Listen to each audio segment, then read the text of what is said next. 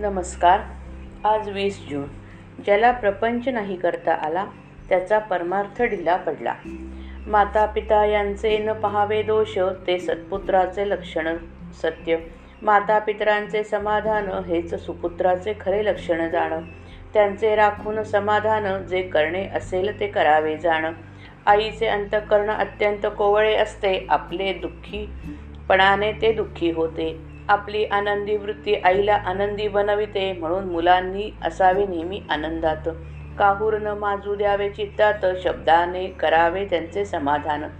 उत्तरी अपशब्दाचे न मानावे दुःख जाणं नोकरी चाकरी उद्योगधंदा पोटाकरता करणे आहे सदा. आपण पैका मिळवावा पुष्कळ पण ते सुखाचे साधन न मानावे सकळ.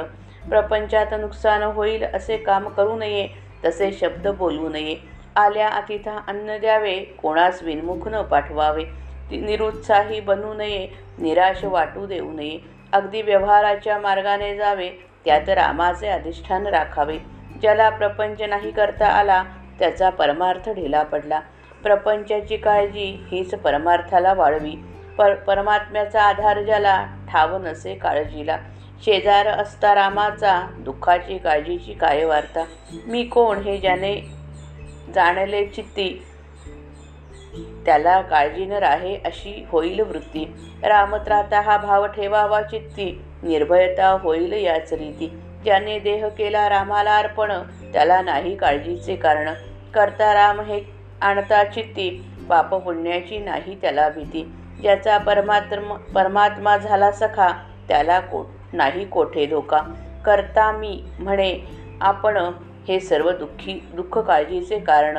झाले ते होऊन गेले होणार ते चुकेना कोणाला भले. म्हणून नाही करू काळजीला रामसाक्षी आहे त्याला. जे जे काही माझे ते ते जाणावे रामाचे. राम त्यास सांभाळता काळजीस कारण न उरले आता. मुलाबाळांची न करावी काळजी रामराया करावा राजी.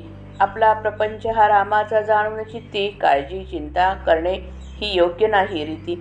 शक्यतो करावे नामस्मरण आपली काळजी न करावी. आपण रामाचा म्हणून प्रपंच केला काळजीचे कारण उरत नाही आपल्याला. भगवंत असता पाठी राखा काळजीची काय कथा? म्हणून मुखाने नाम चित्तात राम त्याचे मनाला होईल आराम. सतत ठेवावे एकचित्ती न सोडावा रघुपती. सर्व सारांचे सार एक भाजावा रघुवीर. नेमात नेम उत्तम जाण रामा वाचून राहावे आपण. सर्व करता राम हा भरवसा ठेवावा ठाम.